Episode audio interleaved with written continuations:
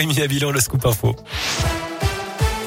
À la une, Emmanuel Macron en visite dans la région. Le président est de passage aujourd'hui dans la Loire pour évoquer son plan France 2030.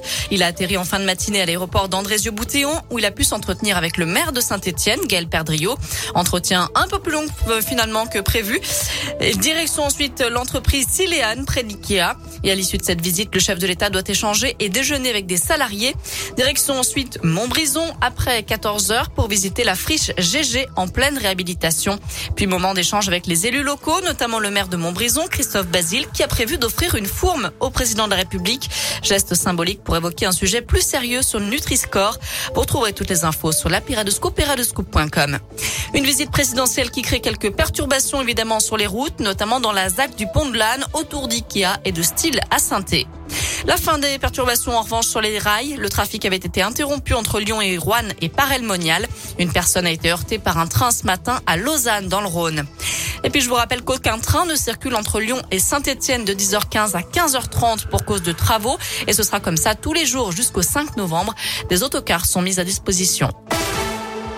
Elle avait quitté son domicile en tenant des propos suicidaires. Une femme de 34 ans a été retrouvée gravement blessée au pied d'une falaise à Valserone, dans l'Ain. La victime a été élitroyée puis transportée à l'hôpital d'Annecy. Une intervention qui a nécessité l'arrêt des TGV pendant 30 minutes. Une moto interceptée à 111 km heure au lieu des 50 autorisés dans les rues d'Issoire hier après-midi. Le permis de conduire du pilote a été retiré, sa moto mise en fourrière. Le chauffard sera bientôt convoqué devant le tribunal d'après la montagne. Dans le reste de l'actu, un coup de pouce pour tous ceux qui veulent passer le BAFA. Une aide de 200 euros sera versée l'an prochain à 20 000 jeunes pour financer en partie leur formation au métier de l'animation.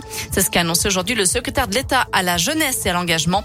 L'accès au BAFA pourrait aussi être abaissé de 17 à 16 ans. C'est pour faire face au manque d'animateurs dans les centres de loisirs ou les colonies de vacances.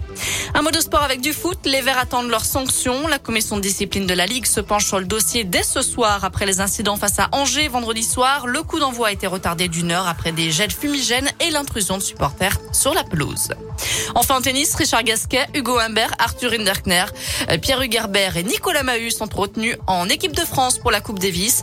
Pas de Gaël Monfils, en revanche. Les Bleus qui défieront d'abord la Grande-Bretagne, puis la République tchèque pour la phase de poule en Autriche. Voilà pour l'essentiel de l'actu de ce lundi. Tout de suite, on jette un œil à la couleur du ciel pour cet après-midi. Ce sera du bleu et du jaune. Vous l'aurez compris, il va encore faire très beau. Du soleil et un mercure qui grimpe jusqu'à 18 degrés dans la région cet après-midi.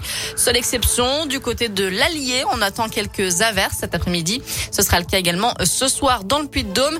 En attendant, les températures partout, comme partout ailleurs, grimpent autour de 16 voire 18 degrés également. Très bon après-midi à tous à l'écoute de Radio Scoop.